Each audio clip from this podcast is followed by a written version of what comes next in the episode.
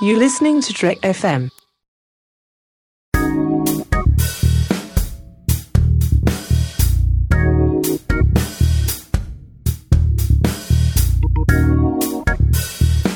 Hello and welcome to episode six of Commentary Trek Stars. I'm Mike, I'm Max.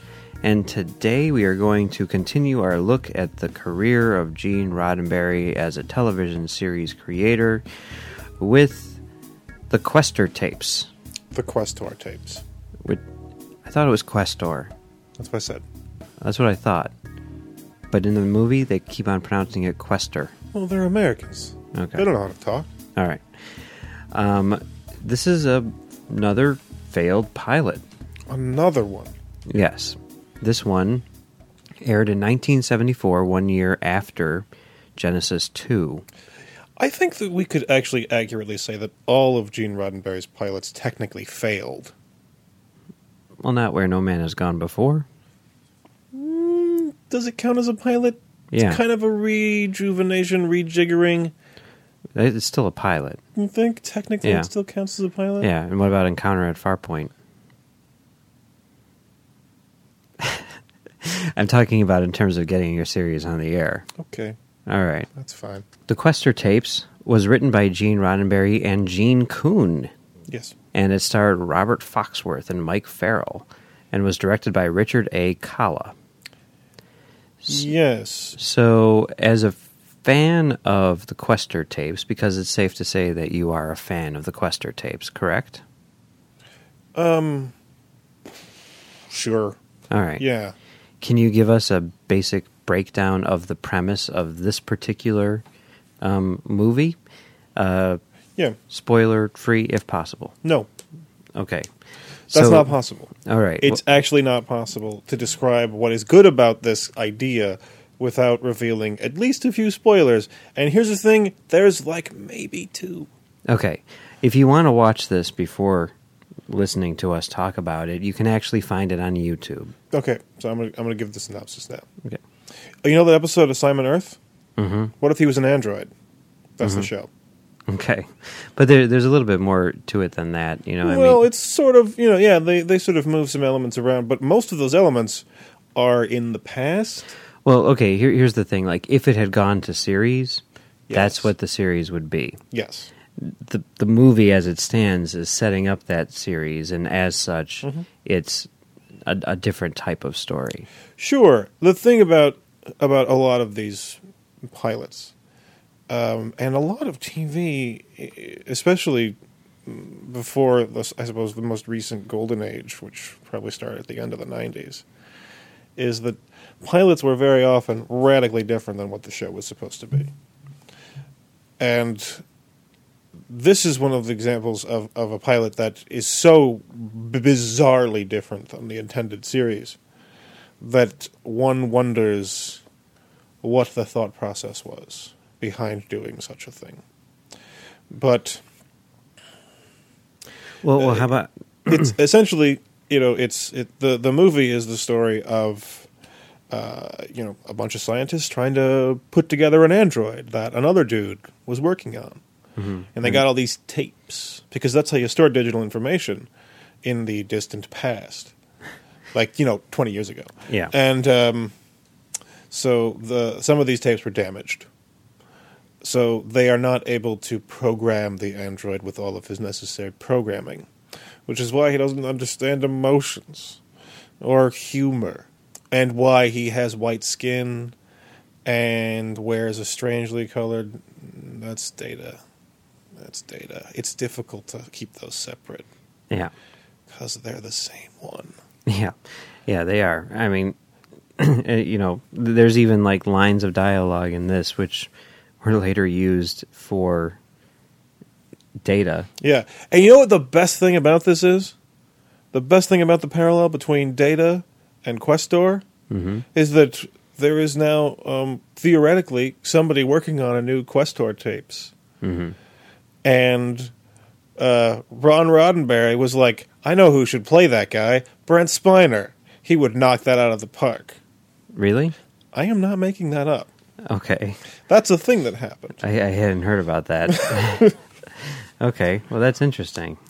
Uh, But yeah, the uh, at, at the end of the day, it's a it's it's a show about an android working on Earth in secret to avert uh, essentially humanity um, uh, screwing up the world so much that they are wiped out. And this is uh, and and Questor is and this is the thing that you you have to know in order to be interested in watching the show is the most recent you know very long line of androids that goes back several thousand years.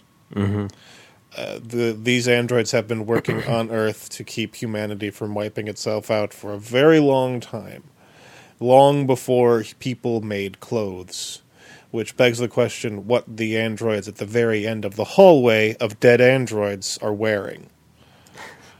I'm very curious about that because the one right before the last slab, which is there for Questor, because there's a giant corridor full of dead androids, the one right before him, he's wearing a suit because he's the guy that made you know the the tapes and he's going to imprint those on Questor, and the guy right before him wearing a suit. Two of them right there wearing suits. How long has this guy been there? Where, when did the last guy die? When did the guy before that guy die? Yeah. Was it 150 years ago? He wouldn't be wearing that suit. Does the current android go around to all the dead androids and change their clothes to make sure that they're timely? So that when somebody goes in there and finds a bunch of dead androids, they don't get all freaked out by the strange clothes? I have problems with the clothes. okay. I mean, if you're putting a dead android on a slab to, to sit there until the end of time, well, take the clothes off. He's an android. He's not shy. So, what are your thoughts on the show on the whole? First off, uh, on the movie itself, and then we'll get into the into the what the potential series after that. The movie's not great. Okay. Um, it's dramatically sort of weak. It has the the dramatic structure of a strangely motivated road movie. Yeah, I got I got that same impression. Yeah, it's like what if Thelma and Louise were on the run from some people who didn't really wish them harm? And Thelma was an android. Yeah, but but not really for any reason. Mm-hmm. I- the like the the movie has so many things to lay out in order to explain to the audience what the show is. But those things are not part of the show. I mean, the logical thing to do, the most reasonable thing, is the thing that, you know, has worked on TV a whole bunch of times. You just skip over it. You just don't do it. You don't do the origin story. Origin stories are boring. The best way of dealing with, you know, a complicated history is to just say, it's a complicated history. I'll tell you about it when it's relevant. Yeah. So, what what what do you think about how the series would have been if it had gotten picked up? Well, I mean, based on you know Gene Roddenberry's history, he had he had these weird sort of uh, approaches to his shows. You know, there there there's an odd aspect of Star Trek that I've tried to talk about in the past, but people seem to be sort of you know fuzzy on what the dialogue is. But uh, there are aspects of, of Gene Roddenberry's you know like dramatic interest that uh, that indicate that he was using these characters, these sort of like you know these these archetypes, and you know moving pieces around the board to talk about like an idea about people or an idea about society, and and sometimes he's moving around these characters and these pieces uh, in order to talk about um, why these pieces are good elements to be used in other stories to talk about society. And there is sort of a schism there. There's definitely a distinction between one type of story and another type of story. And Star Trek has done that for a very long time. Sometimes they're talking about now, and sometimes they're talking about how these characters are a good tool for talking about now. Mm-hmm. And Questor tapes, I assume, would have taken on some sort of structure like that. So obviously, there would be some episodes where Questor would say that that course of action that you're going to do is crazy.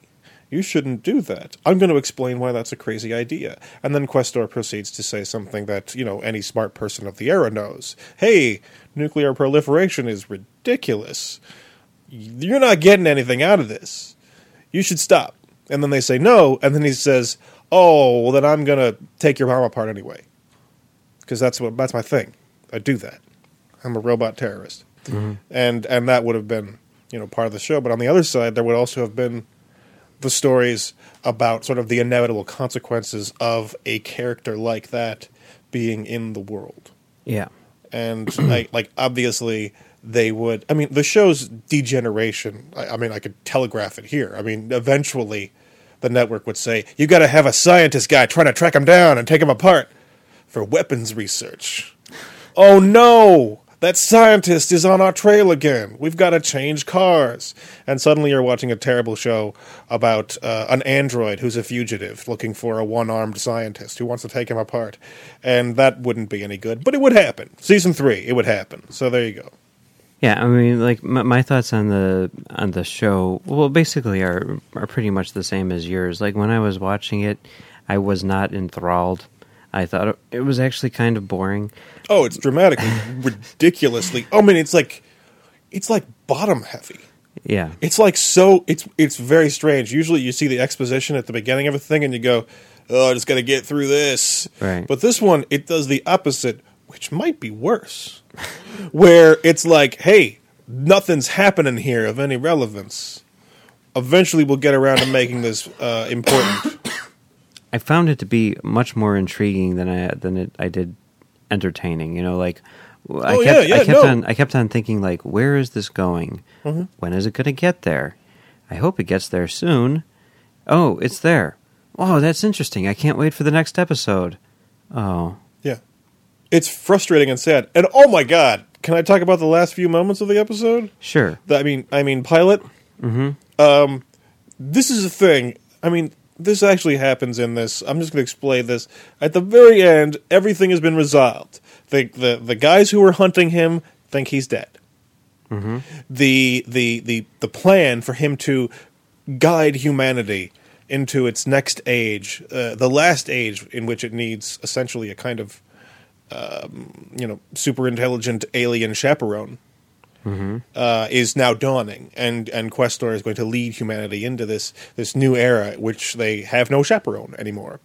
Uh, that's all established, and then when they're escaping from the guys in the last shot, in the very last shot, there is voiceover of the two guys way in the distance where one of them says, I could use some help in my ongoing adventures to come up soon. And the other guy says, That would be fun. And that's the end of the that's the end of the movie. Yeah. In voiceover, the guy who has been there along for the ride decides, Yes, I'll be your sidekick Yeah. for several years to come, probably Saturdays at seven. You know, and and and like that actually happens in it, and man, it's lame. Yeah. Just cut that out. Well, If hmm. the show doesn't go, if it, if you don't get the show, cut that line out. It's terrible. Well, you know, Roddenberry always the optimist. Um, yeah, I mean, I think you know, unlike Genesis two, which I think like like if you were to just say like these are two movies, which is better, Yeah, I might actually say Genesis two is better. But if you were to say these are two shows, yeah, pick one to watch, I'd watch Questor tapes. yeah. I mean, there there are things in there where you think, I want to see what these people do. Mm-hmm. This is cool. I, I mean, like one of the things that like that like really that I, I was I really responded to was like the idea of this this guy essentially, you know, like a like not really a person, an android with some sort of sentience. He's sort of like assembling himself. Mm-hmm. And there's a sequence where he essentially puts himself together. He like assembles a face and a body, and you see him doing a lot of it. Yeah, And and there there there's sort of like aspects of that that are really fascinating. The idea that this guy, you know, in a sense, chose his identity without an emotional preference, mm-hmm. and and like inevitably, I mean, I would I would really love to see an episode of this show where somebody says, "Why did you choose to be a white guy?" and he says, "Well, I can explain that, but it's kind of dark." yeah, yeah. I mean, like I wanted to see that show. When I heard about Questor types, I was like, I was like, oh, that sounds like Data. Also, Gary Seven. It sounds like Gary Data. yeah, And and then I watched it, and I was like, this is cooler than I expected because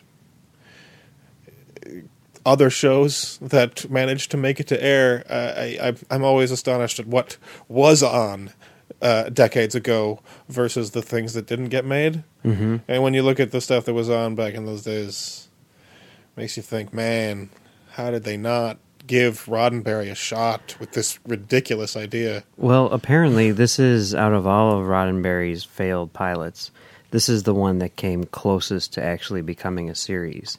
Yeah. And I guess the deal breaker was essentially the studio asked for too many changes that Roddenberry wasn't comfortable with. Yeah. Now, I mean, we've talked about the data connections. I mean, like for for those who haven't seen it, we can't overstate the similarities between Questor and Data. Like there are lines of dialogue The actual, yeah. which are taken. I mean, Yeah. there's there's a scene where like they're gonna try to get the sidekick to seduce a, a woman, and uh, the the the woman who's trying to be who's gonna be seduced, The target? the target. Mhm. Um, figures out their plan and starts discussing this with the android who she knows is an android Yes. and she's like, "So what was your plan?" He's like, "Oh, well, you know, I was going to have him get it on with you and then, you know, hopefully get some information from you or what have you." And she's like, "Well, what if I were to want to get it on with you?" And he's like, "Well, I am fully functional." Yes. You know. Yes, they used that that phrase. There's also the uh I mean just sort of the idea of him like looking for his his dad essentially, Mhm. you know, which is very similar to uh stuff that was Con going on. Noonien Soong. I Mhm. mean, just Dr. Noonien Soong. Yeah, right. And uh, the idea that he wants to be human. There's a line of dialogue in here where they're like, "You can do this, you can do that," and he's like, "Yes, but I would give it all up just to be able to understand a joke or you know laugh at a joke or you know whatever Yes. stuff like that." I mean, like, Well, you know that line of dialogue in Encounter at Farpoint when you're showing it to somebody for the first time, and you get to that scene Yeah. where Riker and Data are in the holodeck, and then you go, "Hey, do you want to order a pizza?" I would give it all up to be human. That's an awfully wistful thing to say, person without emotions. Yep. So so that that's in there, and there's even a scene f- from uh, what the Royale, which which was in the Royale. Oh yeah, the, Ro- I he, forgot uh, about the Royale. he- he- Thanks for bringing that up again. He he where he uh, squeezes the dice, you know, in order to get them to roll in his favor. I mean, Yeah. it's like taken like shot for shot from from Questor tapes. Uh, and then, of course, there's the assignment Earth connection as well. I mean, obviously, you know, Roddenberry, there seems to be a thing going on in his career where if he f- can't get an idea off the ground, he puts it in his back pocket and uses it, you know, On later Trek. on down the road. Yeah. Well, not necessarily. I mean, in this case, it didn't work on Star Trek. Well, I mean, it didn't work on Star Trek, and then he tried it again on Star Trek. well, whatever. But I mean, he tried it on Questor tapes. So, so that's kind of interesting from that perspective. Yeah. Any other uh, thoughts on the, the the quality of the show or, or The- the- the show in hypothetical general? show? Yeah, or anything. Anything. I'm not even. it? I'm not even kidding. I, I would. I would love it if they made the show. I Mm-hmm. mean, like you know, the, the the story of it possibly being made, like now. I I, I think it'd be awesome. I mean, I would. I would actually love to see you know a show. You know, Tim Minear's involvement. That would be fantastic. Okay. Well, I mean, we can talk about that now. I was going to bring it up later on, but you know, it, this is actually back almost three years ago now. Yeah. Uh, there was uh, an announcement made that um, it was Roddenberry, 2010, right? It was 2010. yeah, January of 2010, Oh, it was January. Um, wow. Roddenberry's estate or whoever, you know, Rod Roddenberry, the company, the Roddenberry Company, whatever they're called these days, Roddenberry, Um, Roddenberries. Rodden- Roddenberry Films, um, yeah, fresh Roddenberries. yeah. They uh, sold the rights to um, Imagine Entertainment, who you know, Ron Howard and Brian Grazer's production company, who do lots and lots and lots of things, twenty four other stuff, and they hired Tim Minear Yeah. to develop the show Now, just because this was almost three years ago doesn't mean that it's not happening. Because this happens all the time on Sure, TV. I sure. mean, t- shows do sort of sit around. The fact that we haven't heard about it since then, though, Tim Minear, for those who don't know, is the guy who makes all the shows you loved that are canceled after three episodes.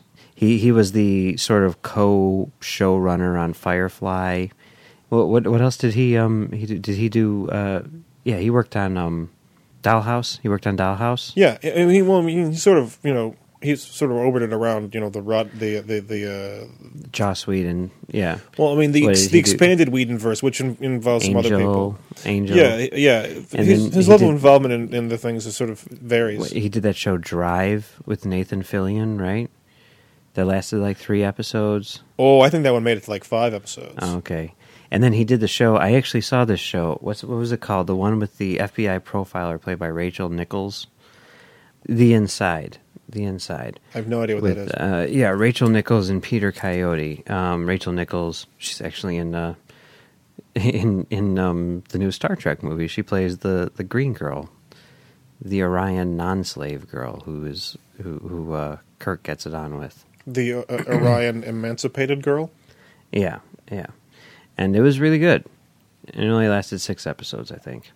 Yeah, and now now Tim Minear, and this is another reason why I'm thinking that you know uh, Questor Tapes is dead, Well- is because uh, he's been working on American Horror Story. Yeah, so so I, I don't think that I I would love to see this, I, especially with Tim Minear at the helm. Well, I mean, don't the thing think it's is, going to happen. the thing is, is when it comes to TV properties, these things do sort of bounce around for a while until it finally, you know, just sort of locks in. I mean, they're kind of just grooves. You know, basically, it's a it's a ball rolling around in in that sort of weird development nightmare world where things roll and then eventually get stuck somewhere, and usually they get stuck and tossed out, but sometimes they get stuck and end up getting produced. just a little background about this here and the people involved. The star, the, the quester, if you will, is Robert Foxworth, who is best known for his role on Falcon Crest. I haven't watched that show. Had to edit a scene of it. Falcon for- Quest. for it's a show where they look around for a bird. A Falcon, They quest for a bird. Falcon Crest. I've never seen that show. Oh. Never heard of that. Um, Star Trek fans might know him for his two roles in the series. In Deep Space Nine, he played Admiral Leyton. In Homefront and Paradise Lost, um, those are the ones where the uh, the shapeshifters come to Earth and everyone freaks out. And then he also played V'Las on um, three episodes of Enterprise, which I believe was the uh, the Vulcan arc from season four with T'Pau. I believe. I'm not positive on that. I'm sure someone can clear that up for us. As far as other genre things people might know him from, he was on a few episodes of Babylon 5, uh, seaQuest, DSV, and in the Transformers movies, he's the voice of Ratchet. So his sidekick was played by Mike Farrell, who's uh, a bigger star for sure. He played uh, Captain B.J.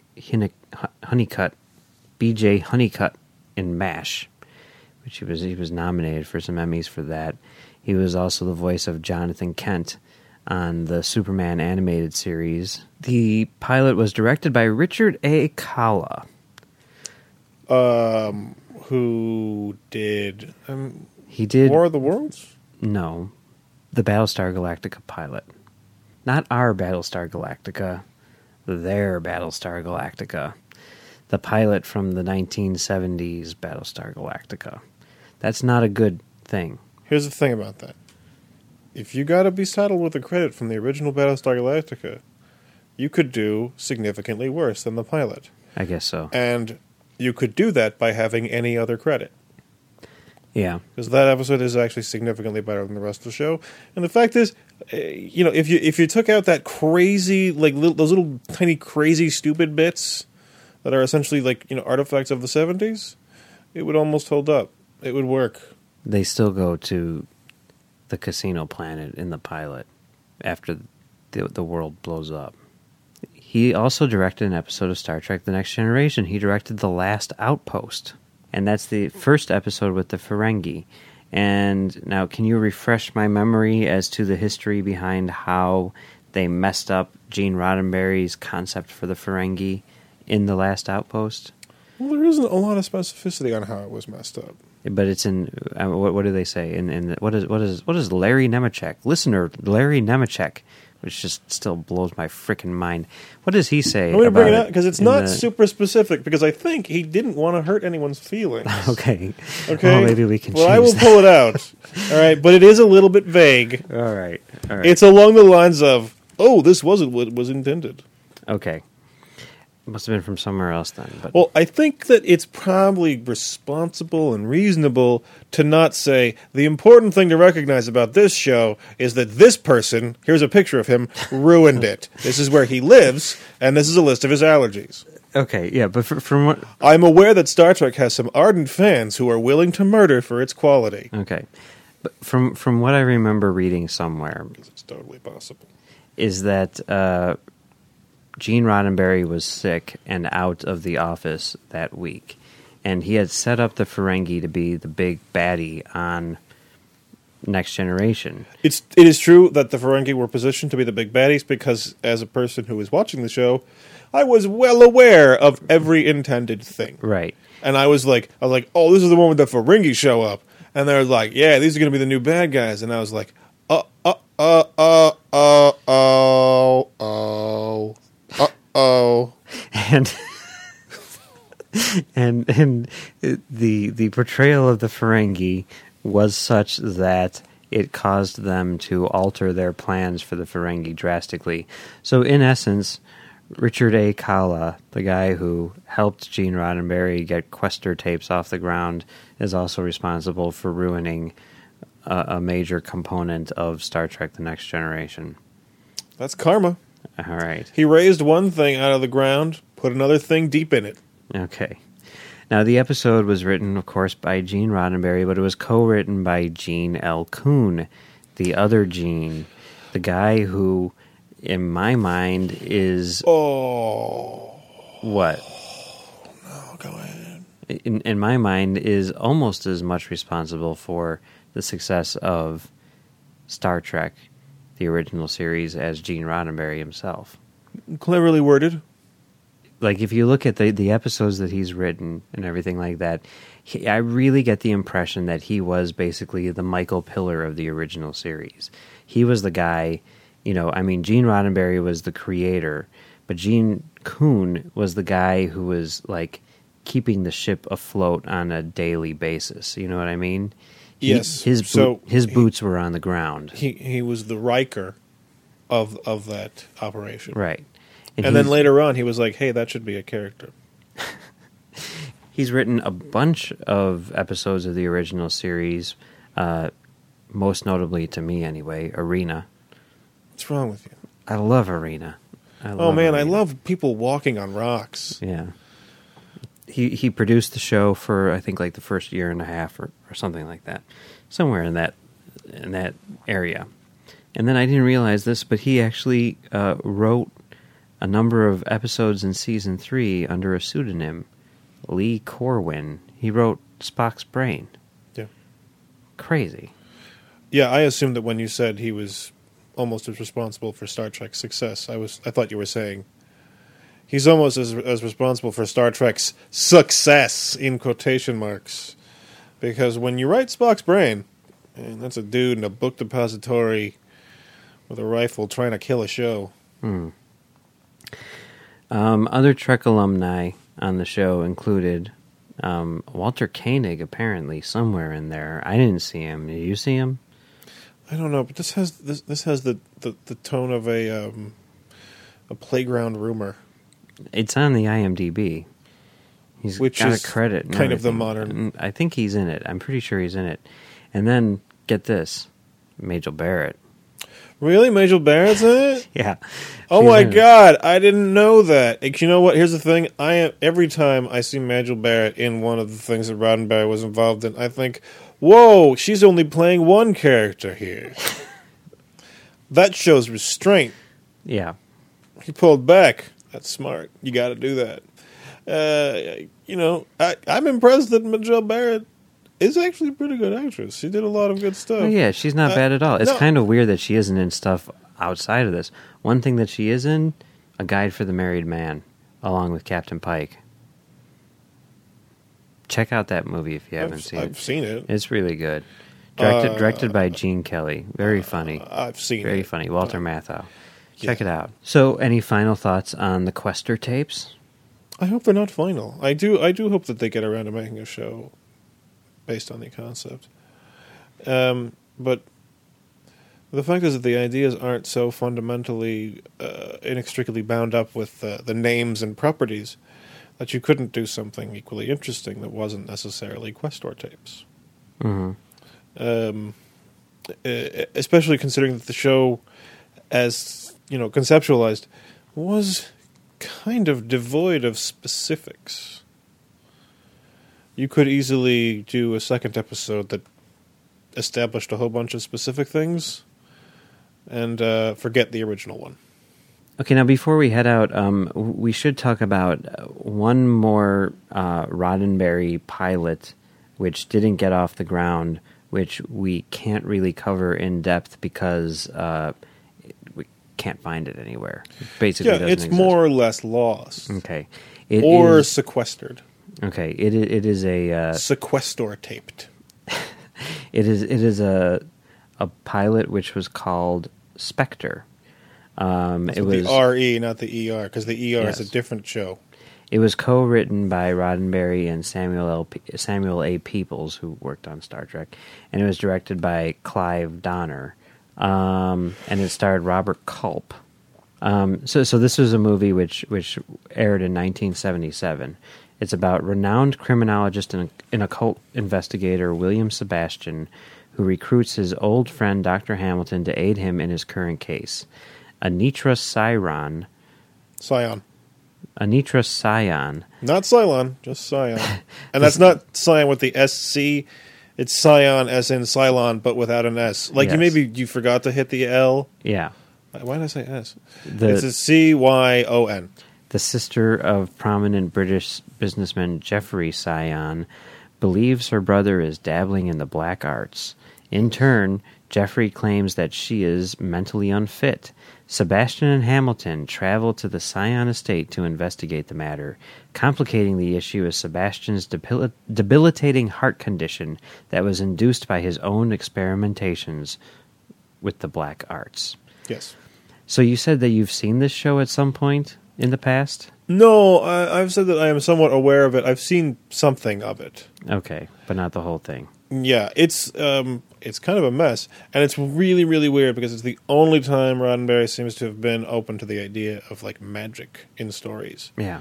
which I relate to because I tend to think that magic is kind of a cheat in stories, but I don't say, hey, magic should never be in stories. I always say, is there magic in it? I bet it's done stupid. because that's pretty much a safe bet. And I'm not saying that it never works. I'm just saying that if you're betting on stupid, you will get rich in Vegas when you're betting on shows with magic. yeah.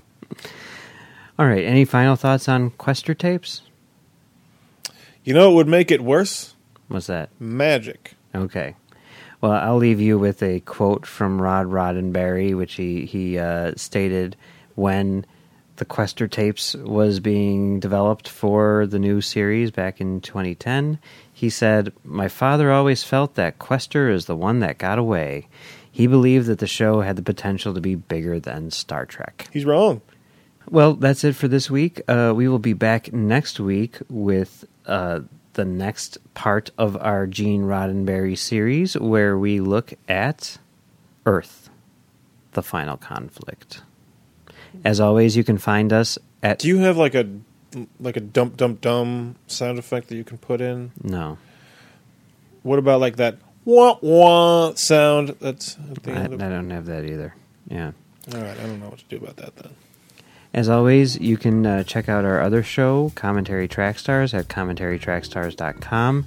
You can email us at comtrackstars at gmail.com, or you can follow us on Twitter at comtrackstars, or you can leave us a comment on trek.fm. We also respond to skywriting Mm-hmm. uh, and psychic messages. So until next time, you got you got. I, every time you say like we gotta have something something kind of out, I, I I think like nope nope we don't need an out. okay. How about this? How about this? Do it again. So until next time. We don't need an out.